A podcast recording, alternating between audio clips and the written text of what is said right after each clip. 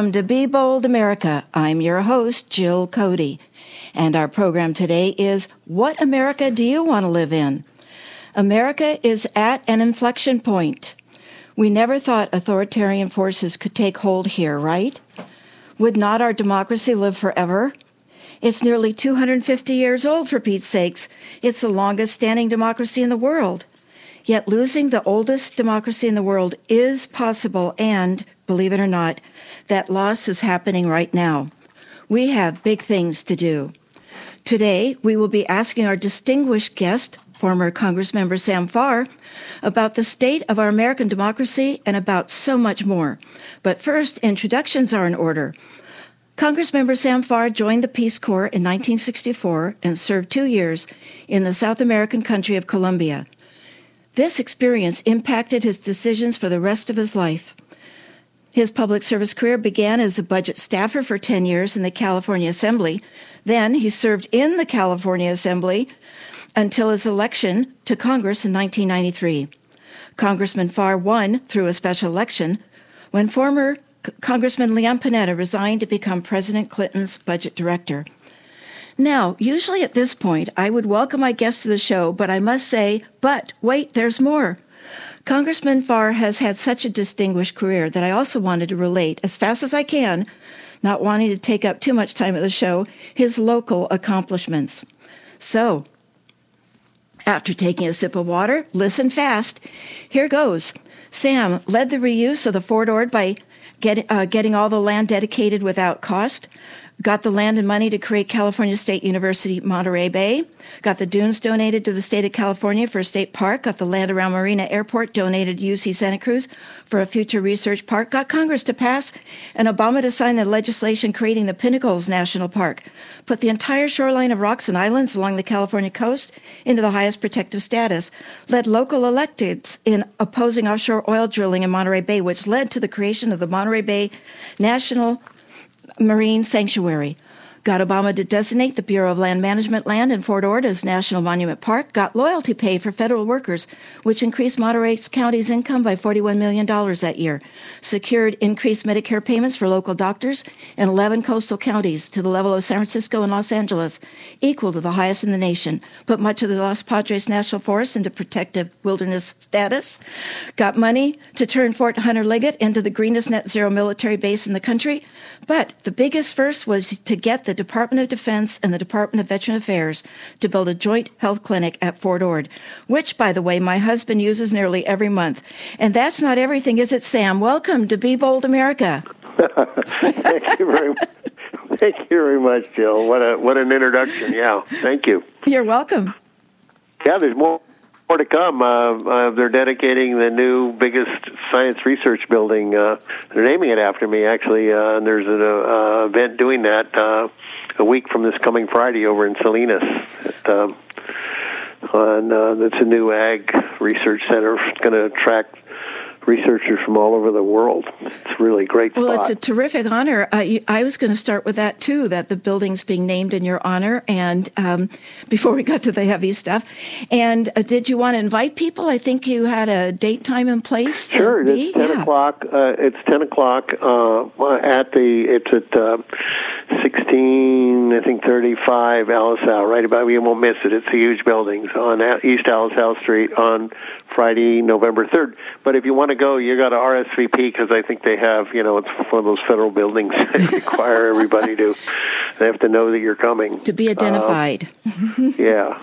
Um, well, I, it's just such a tremendous honor. Congratulations. Now, well, thank you. Yeah, I Yeah. look forward to it. It's. Uh, I always want. I think it's sort of the Peace Corps thing of wanting to create jobs for people of low income, you know, and, and opportunities. And this is a re- ag research is not an internal; it's a labor-intensive uh, research because you do it outdoors, and people got to take care of the crops outdoors. And anyway, it's going to be very interesting to see what comes out of it. well, c- uh, congratulations again, and on to the heavy stuff. One of the first questions I wanted to ask: um, What was Congress like when you were there, and what changes have you seen? Well, I think all political bodies were about the same. Um, when I was in the state legislature and in Congress, which you know, and then we had the local government. The 40, 40 years in elect, people got elected to get things done, uh, and what what I saw, uh, and you know, really experienced firsthand when I first got elected, because that I was elected in 1993 in a special election, and a year later, 1994, is when uh, Newt Gingrich and the Republicans took over the House for the first time in, um, you know, quarter century. Um, so there, there was a major change, uh, and all the time that the Democrats were in control, the Republicans and Democrats got along beautifully. Um, in fact, they didn't even have recorded vote. They started, you know, they they um, they they had recorded votes and they went to the machines. But anyway, they they would the Republicans would just tell you what they wanted to object to and you'd sort of work it out before you even went to a vote because this you know a roll call 435 people takes forever.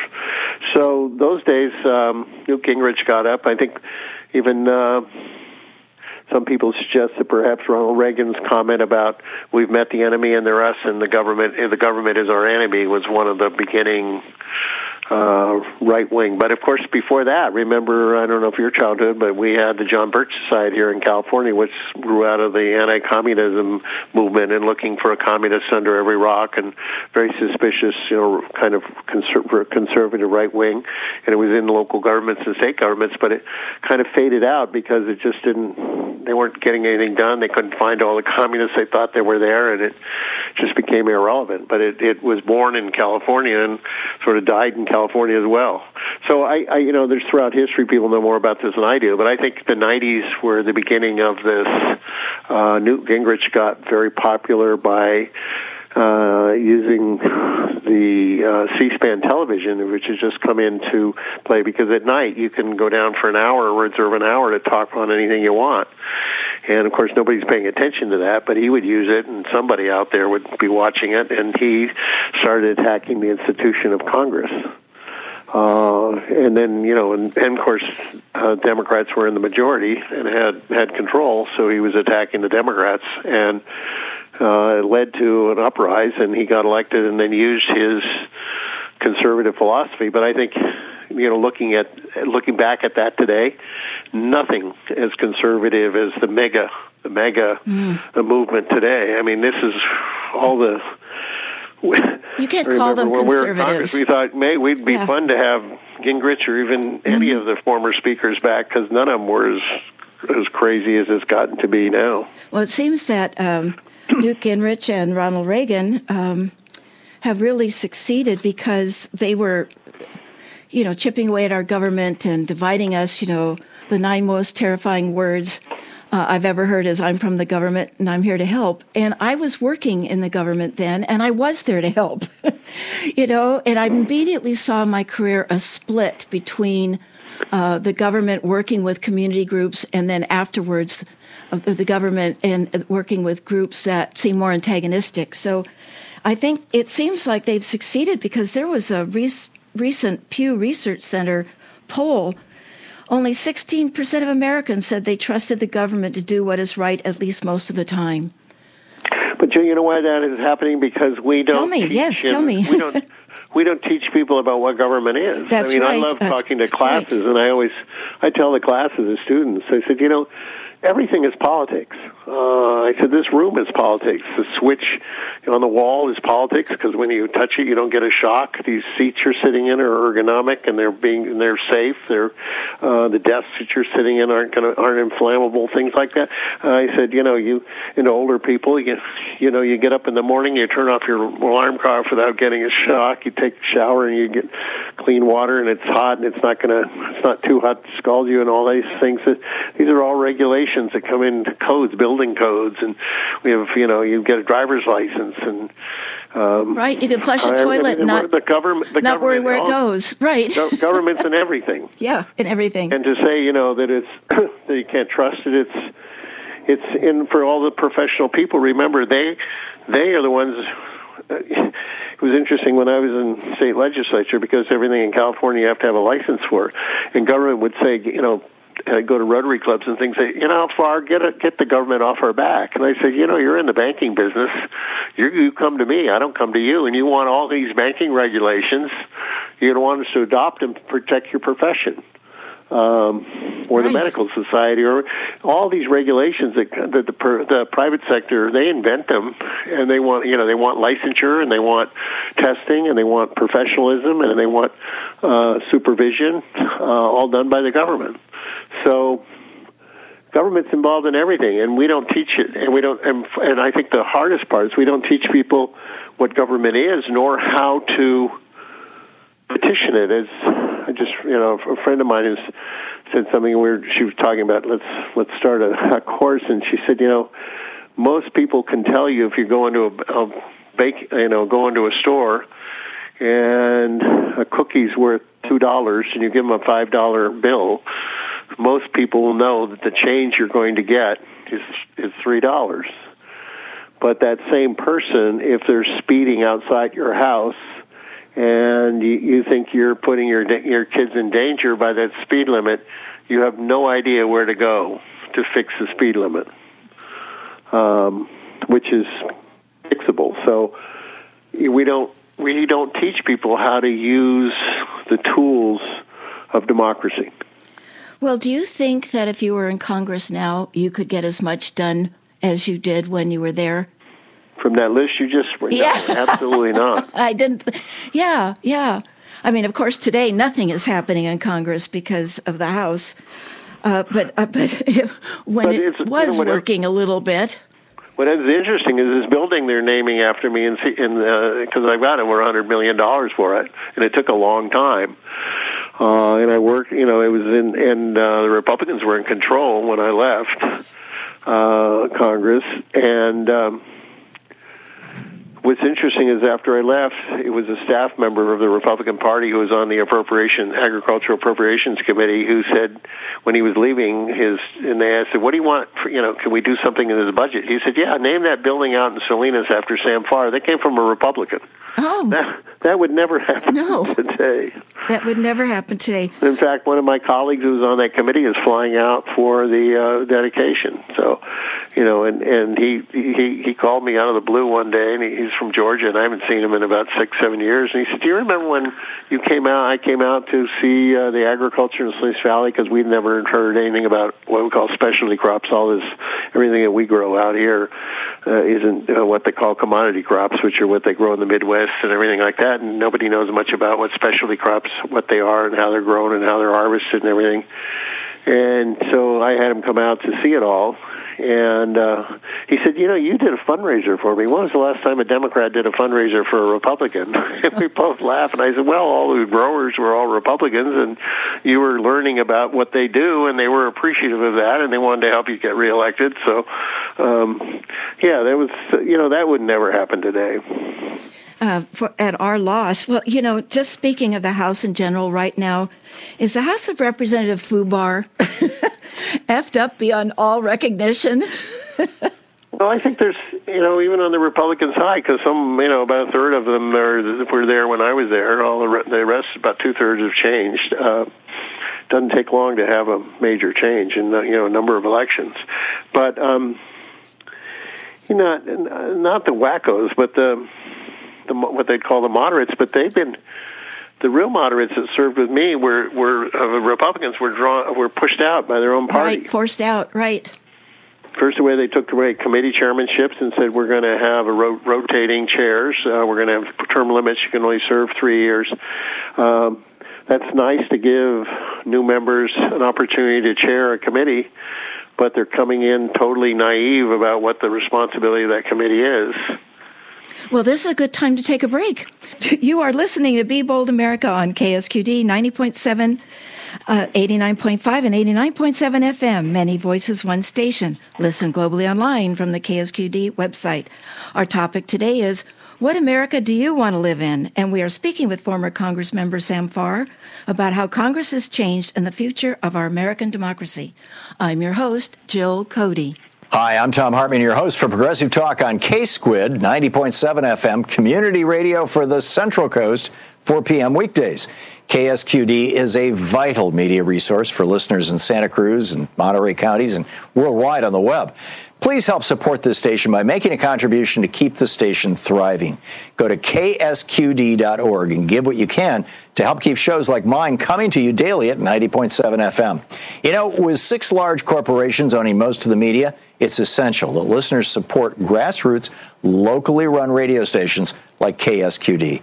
Community radio is responsive to its listeners and isn't afraid to challenge the status quo. Please join me, Thom Hartmann, in supporting K-Squid 90.7 FM community radio for the Central Coast by making your pledge today online at ksqd.org. That's 90.7 FM, K Squid. Catch me right here at 4 o'clock this afternoon.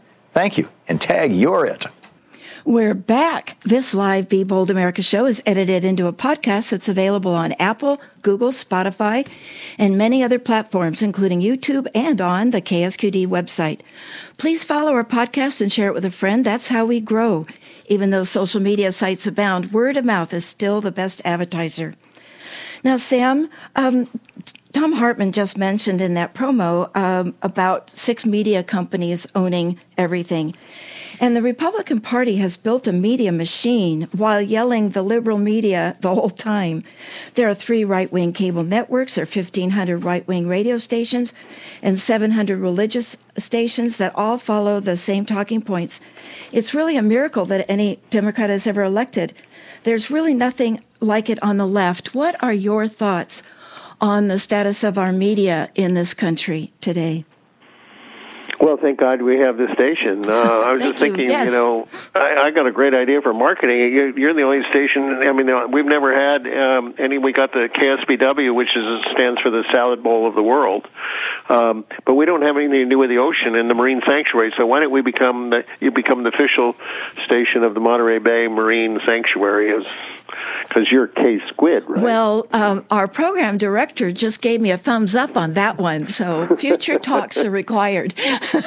so we just, we've got to just keep it alive for the name. It's just such a cool name. Anyway, thank um, you. Yeah, the, the, the problem with, as you know, in the in this business is that. Um, um, those, a lot of those are for-profit radio stations. They're not non um, NPRs, and um, which is supported by government in, in part and by uh, local contributions. But they survive because um, the private sector will advertise on them because they're you know they go to that that kind of squad. I mean, the big business now is that I understand uh, from KSCO in Santa Cruz was all the advertising that they can do for uh, health for. Um, you know, vitamin pills. What do you call those right. things? Supplements.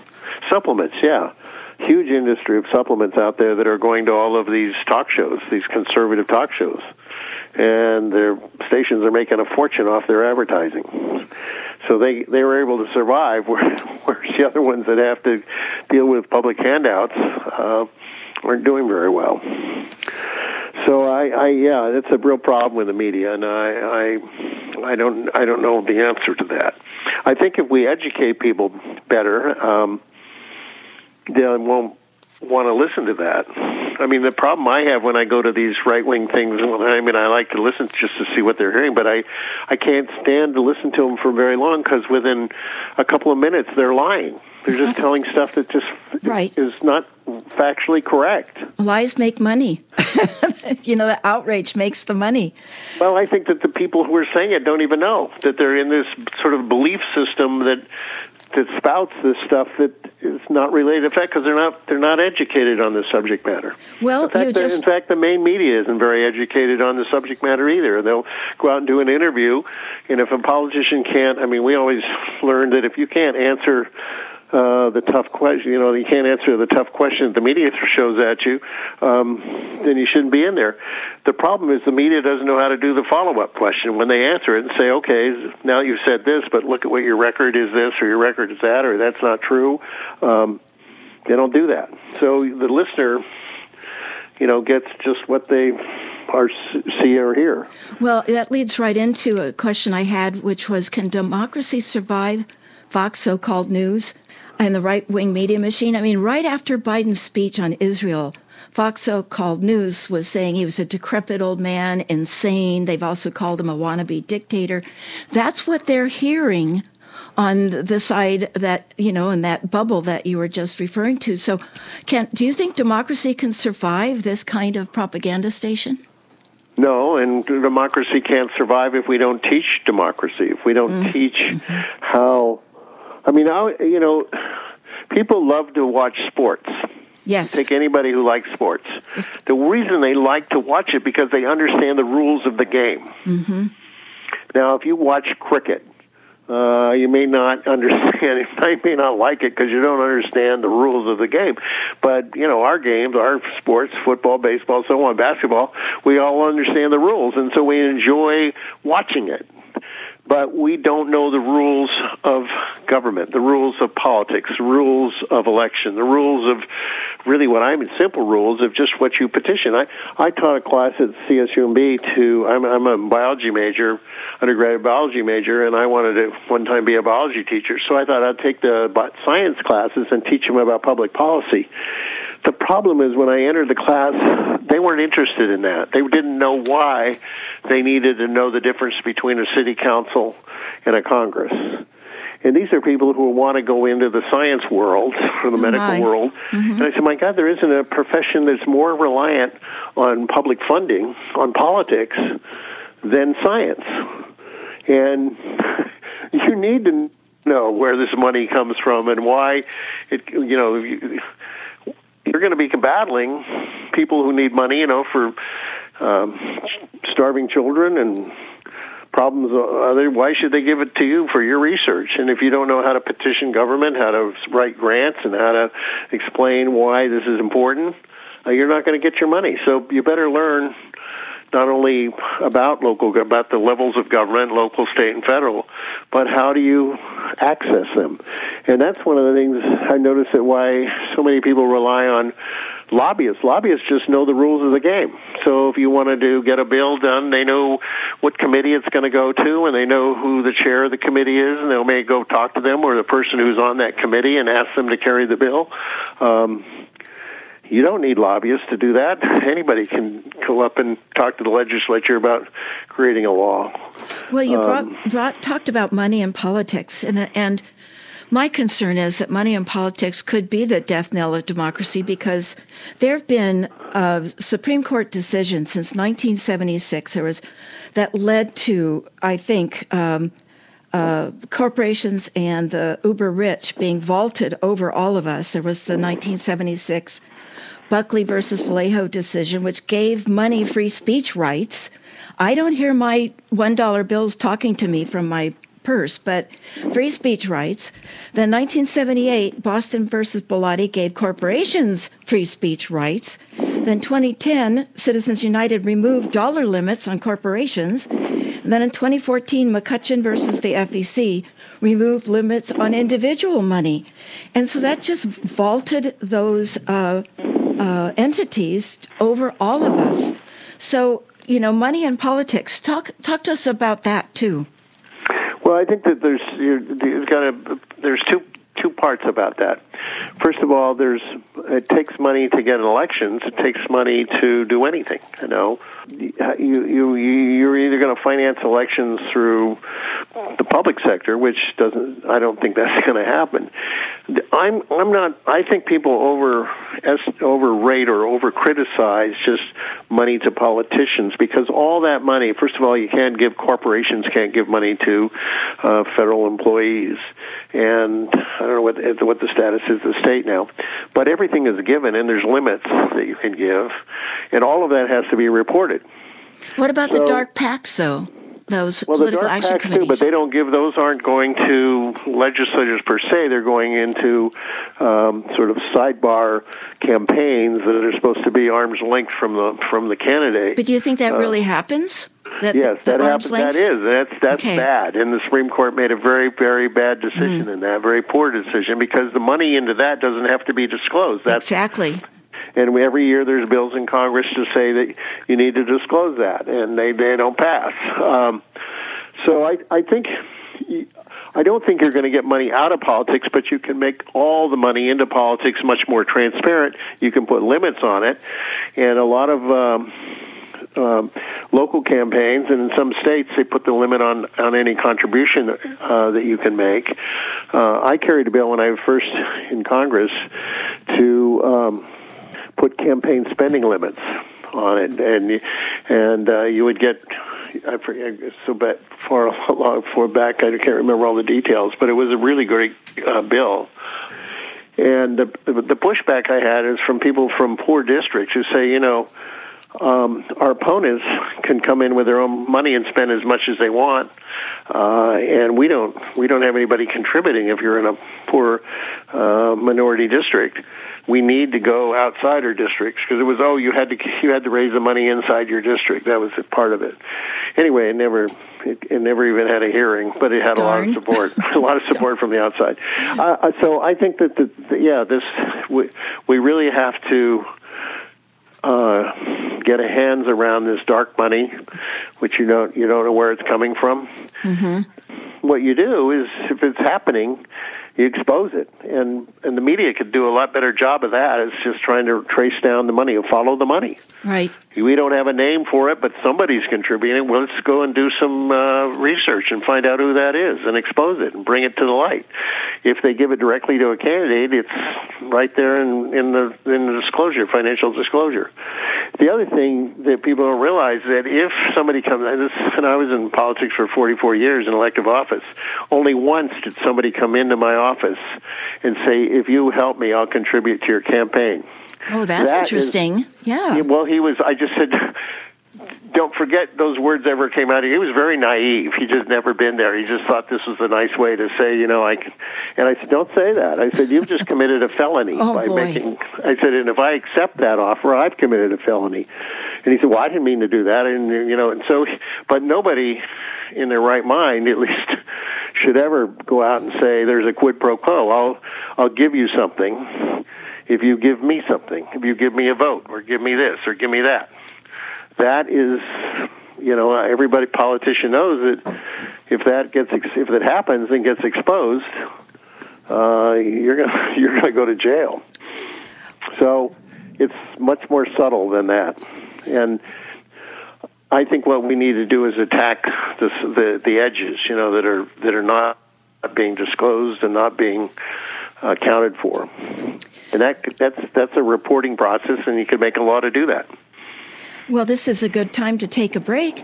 You are listening to Be Bold America on KSQD 90.7, 89.5, 89.7 FM. Many voices, one station. Listen globally online from the KSQD.org website. Our topic today is What America do you want to live in? And we're speaking with former Congress member Sam Farr. We will be right back after Jim Hightower's commentary titled The Secretive Presidential Primary That Excludes You.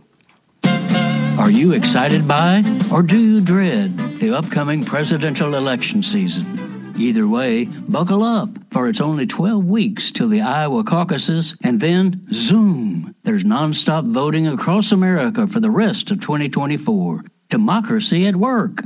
Well, unless you don't notice the plutocratic primary, where, shh, presidential voting is already taking place. However, this balloting is only open to a teensy number of very exclusive voters, billionaires. These privileged ones don't have to go to public campaign events. Candidates come to them for closed door tete a tetes, making undisclosed promises in exchange for millions of dollars in campaign funds. This secretive primary lets moneyed elites initiate or eliminate candidates' policies. Moreover, by granting or withholding large donations, billionaires can determine which candidates are considered viable, letting the super rich have a heavy hand in choosing the choices that we commoners will have next year. The New York Times reports that this flexing of the money muscle was recently exercised at a closed meeting of GOP sugar daddies in Utah. Ron DeSantis, Nikki Haley, Chris Christie, and other presidential wannabes were on display, pleading with the donors to choose them as the party's alternative to Donald Trump and to shoo the other Republican contenders out of the race. Haley bluntly appealed to the rich clique's plutocratic ego. Quote, I think it's up to the donors to decide which candidates should get off the stage. Christie went a step further toward plutocratic rule, asking the elite attendees to decide who would be, quote, the best president. This is Jim Hightower saying, No one in the room bothered asking the obvious question, best for whom? Everyone knew he meant best for the rich. No need for messy elections. Let the billionaires choose.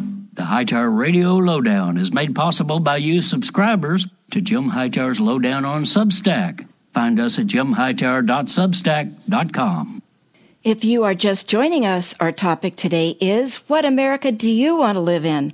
And our guest is former Peace Corps member, Monterey County Board of Supervisor, California Assembly member, and Congress member Sam Farr.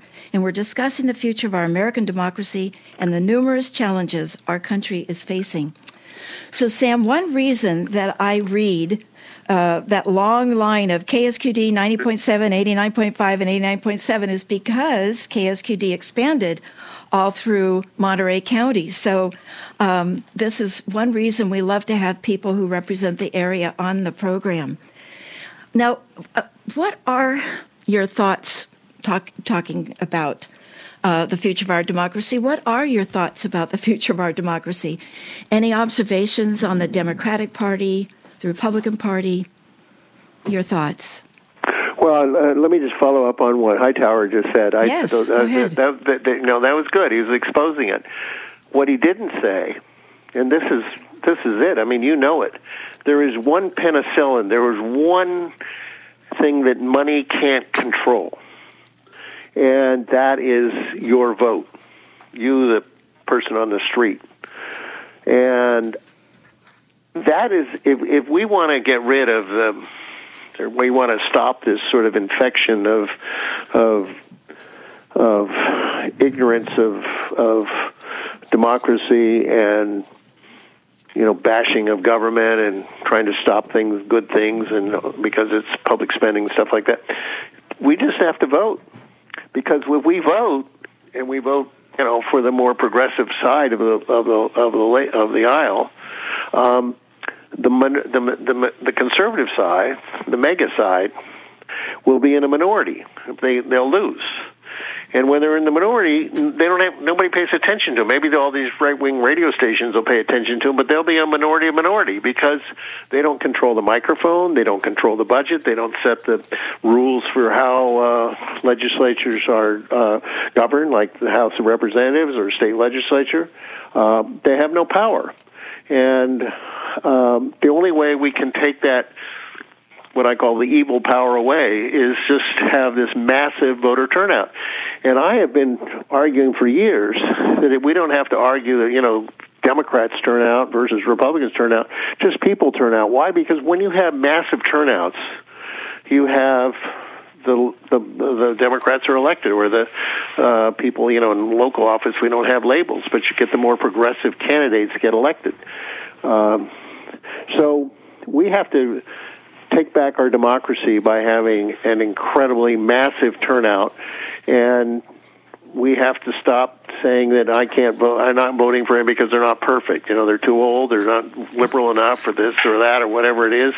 Uh, the candidates who get nominated are the candidates, and uh, there's some good candidates and bad candidates. And if we get all the good people to vote for the good candidates, we win, and the others disappear, just like the John Birch Society did. Well, it seems that when you don't vote, you're playing right into the hands yeah. of the authoritarians, right into the hands of the uber rich, because you've freely given away your vote to them.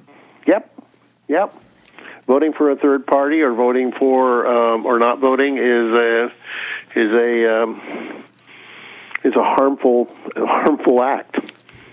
Well, what are your observations of today's Democratic Party?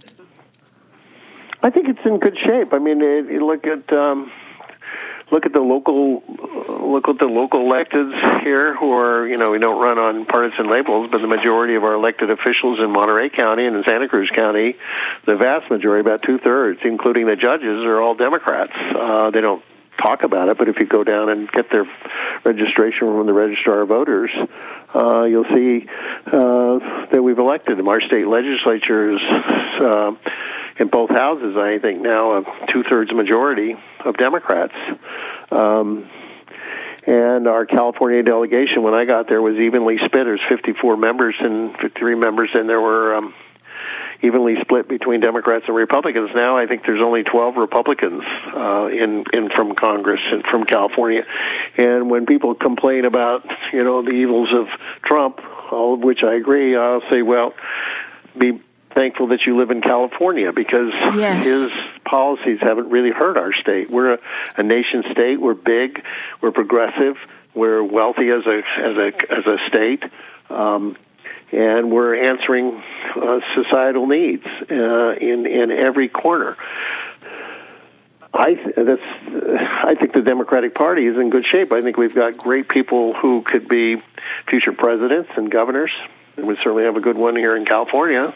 Yes. Maybe an ex-president. So yes. I think the the thing is the party stands together too. If it's what's remarkable. I mean, when I was there many years, Nancy Pelosi was running for speaker. Uh, you'd have Democrats that wouldn't vote for her. Oh my. Uh, I mean, she'd do her count, and she'd actually say, if you're a good leader, you'll find people that you know they can't get reelected if they vote for you. So you go and say, you know, um, you you take a walk. I mean, you don't have to vote for me. You vote for somebody else. I understand. I won't be upset. But then you go to somebody who's in a safe district and says you you can't do that. You can't just sort of put your colleague out to, to, who who has to hang themselves to vote for me. So she did a great job of uh, getting all her votes together. And when she went to the floor, uh, the Democrats knew that we were going to get elected. What's interesting now is they're more united now than they were when I was there.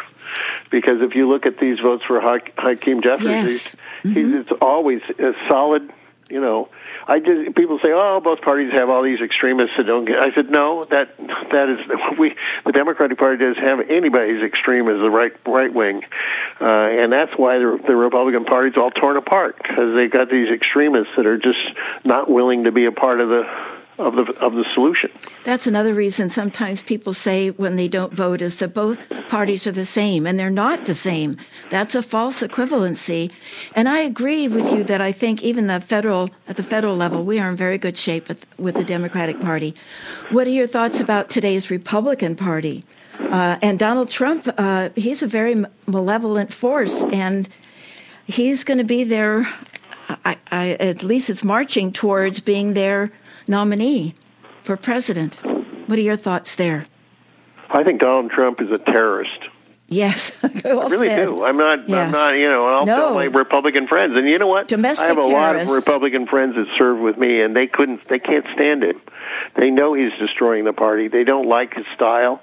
Uh, the problem is, and I think we always blame it on, you know, it's Trump or it's whatever, it's Washington. It is their country. These people are getting elected by, uh, you know, at the local level. Uh, towns and communities are electing these legislators who believe this way, and and and so our country's really. Um, the problem and and and that's why I think I think the solution is education. You know, we get back to giving people the understanding how government works, how they can petition government to right wrongs. Uh, they may think that you know government's doing too much, but you can petition government to do less. I mean, you don't have to be just this. Um, we've got to burn it down to bomb it to save it. You know, that's You know- the attitude they have right now. And I don't think what what what infuriates me is that our professions, like the, I was talking to a bunch of lawyers the other day. I said, "Where where's the bar association standing up and defending uh, the judiciary?" I said, Good question. I said, this isn't a Democratic or Republican discussion. You just get up and defend what you're all about, what your profession's about. When people are attacking uh, the judiciary attacking uh, uh, prosecutors and defenders, they're attacking the whole. No matter who you are, they're attacking you, and and no and no no pushback. No, but no, the profession doesn't come around and say. And same thing with doctors and stuff, because so much of the healthcare is political. So. I think that our country, if we're really going to be a participatory democracy, we've got to get all our well educated professionals to start demanding that the, democracy function.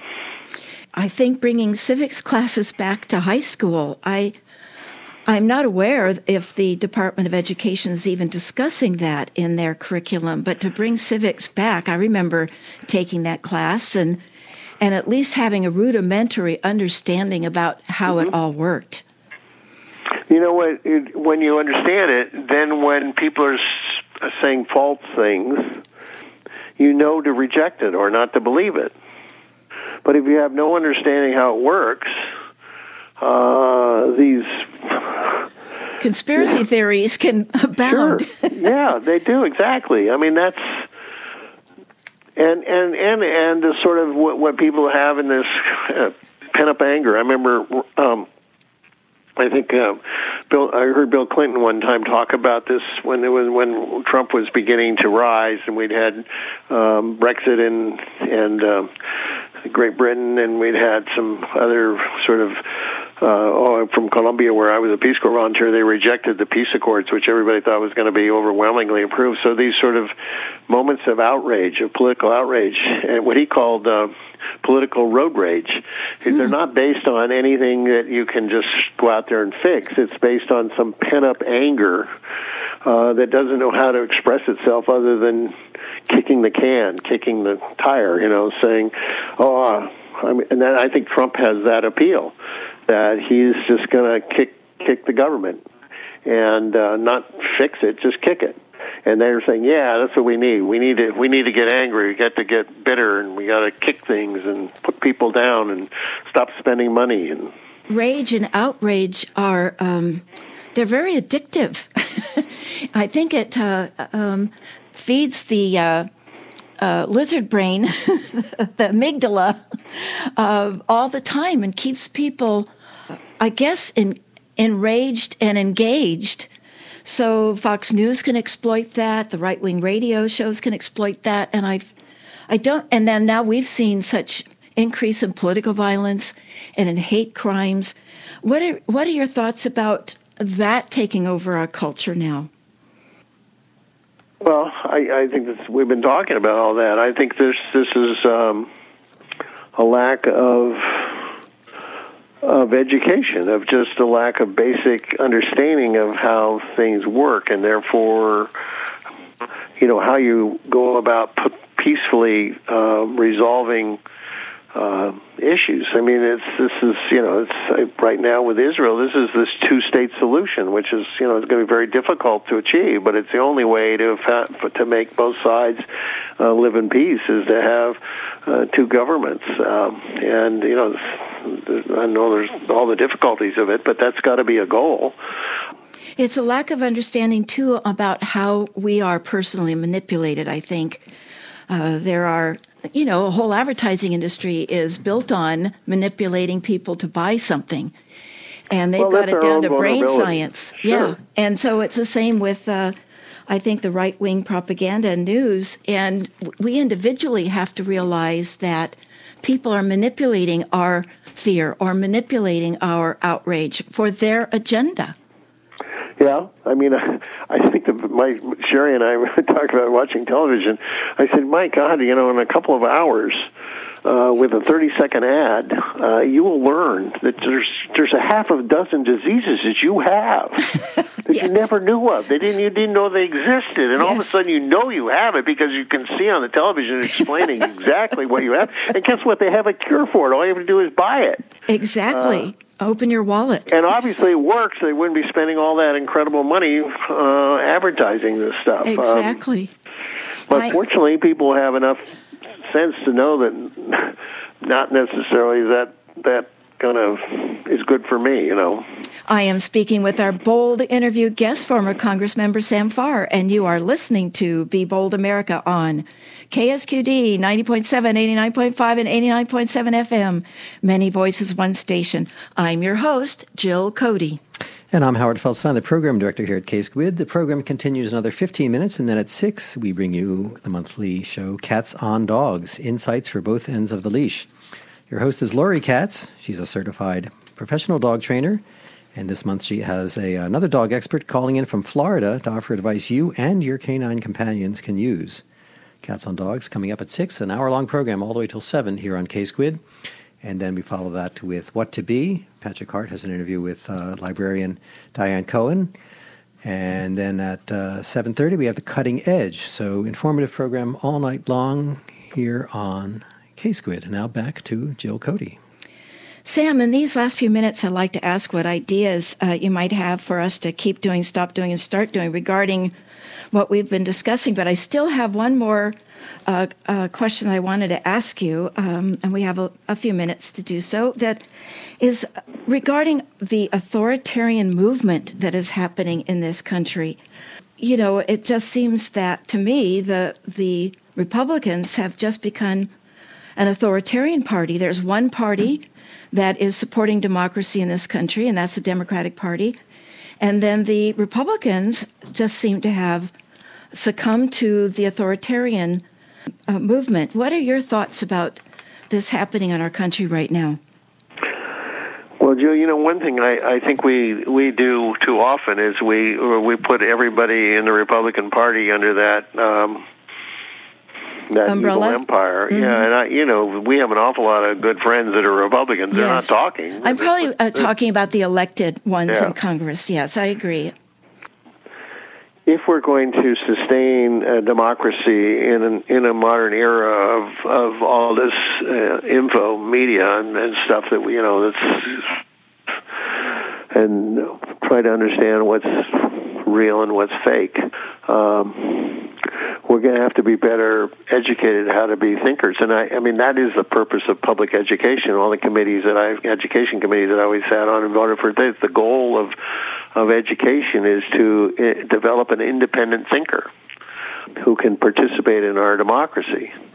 And I think what's happened is we have not we have failed in our educational system to develop that independence, that ability to, you know, question uh, this authoritarian or that fact or this or that, or just to be able to find your own the real answer. Um, One thing I was trained in organization development was the simple tool of the five whys.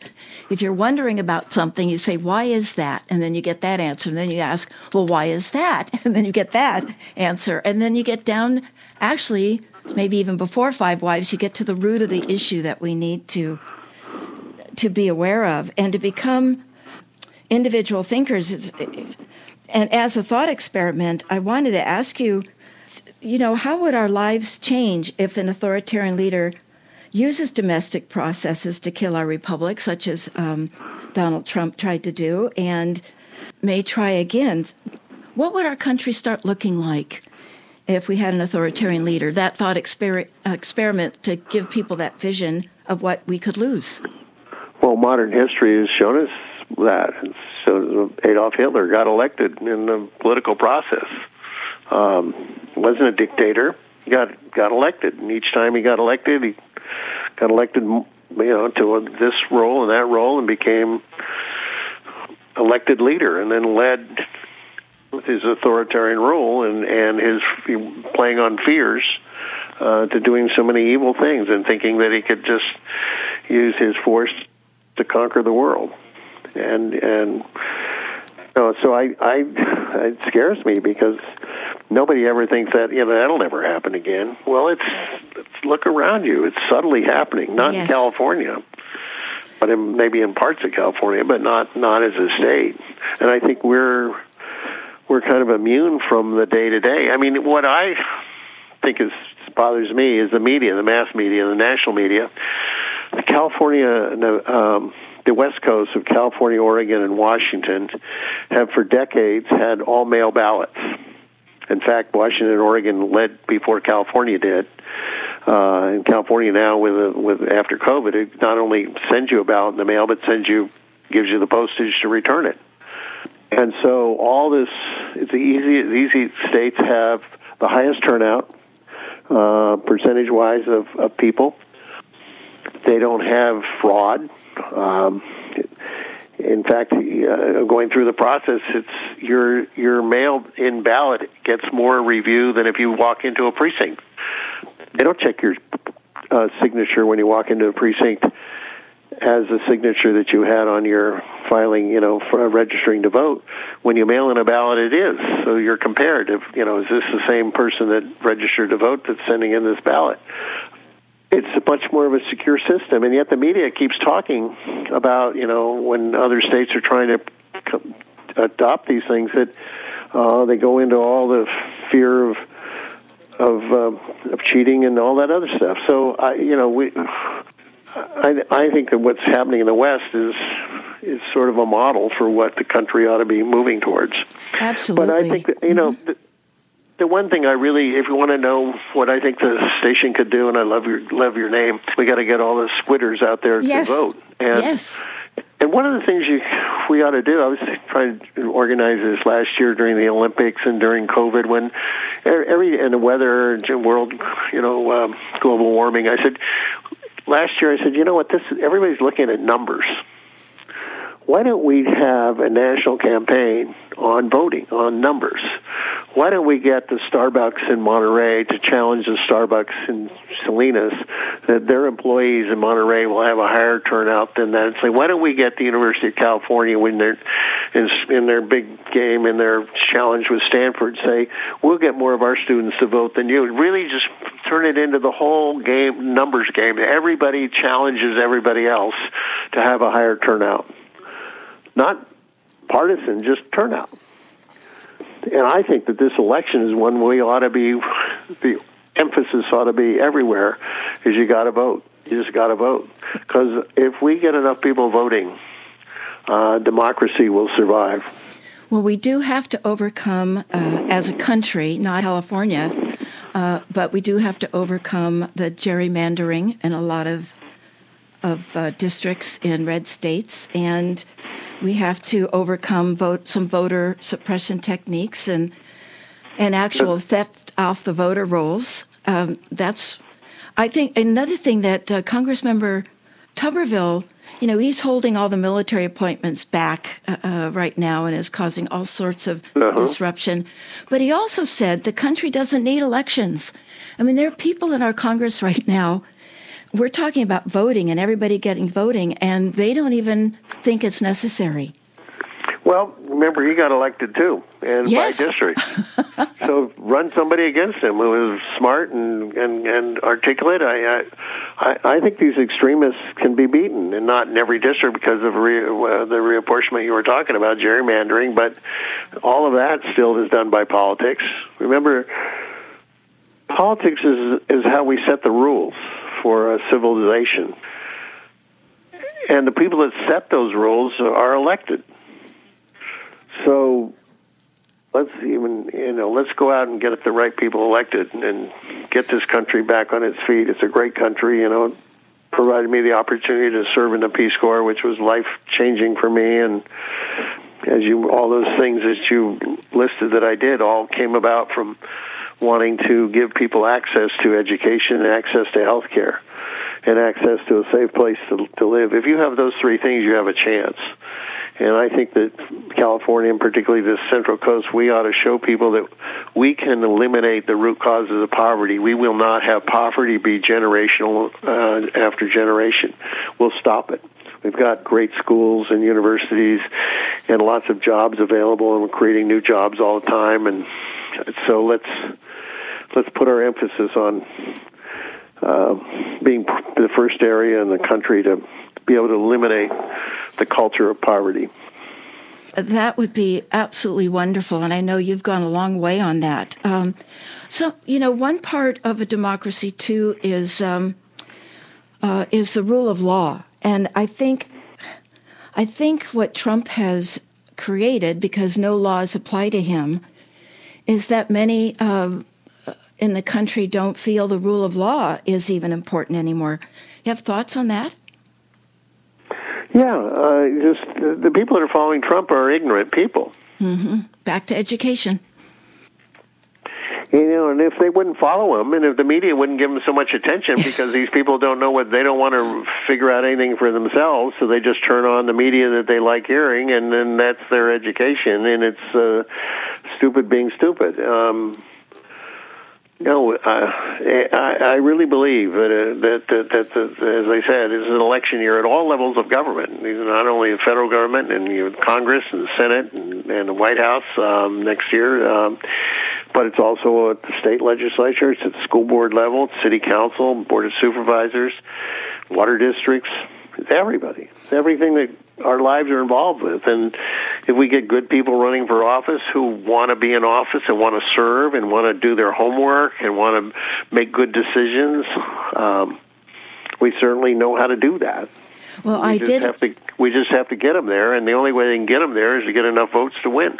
I did learn something many, many years ago from a volunteer organization that I, I was with, and uh, the chair of the of the commission said when we were looking for new leaders in the group, he said, "Jill, there's a difference between service and self-service, and who we need are people that want to serve, Uh-huh. that are there for service, not people that have an agenda." An agenda that they're trying to implement. Um, and it's so true, and it, it was helping me through the rest of my life to know Well- the difference. So, You know, it's interesting, Jill. Uh, we had a retreat when I was in Congress, a civility retreat. I have about was- 20 seconds. All right. Anyway, we found out that the Republicans were ran for office because they wanted the title. The Democrats ran for office because they wanted to serve. Perfect example of service versus self service. Yeah. Congressmember Sam Farr, thank you for being our bold and impressive guest today.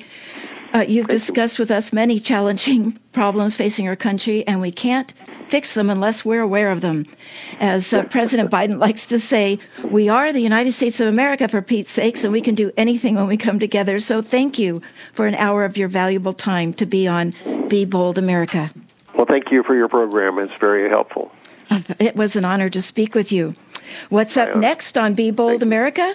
Please join us on Sunday, November 5th for Trump's Mind, America's Soul, a profile of a nation. We will meet the brave forensic psychiatrist who diagnosed Donald Trump.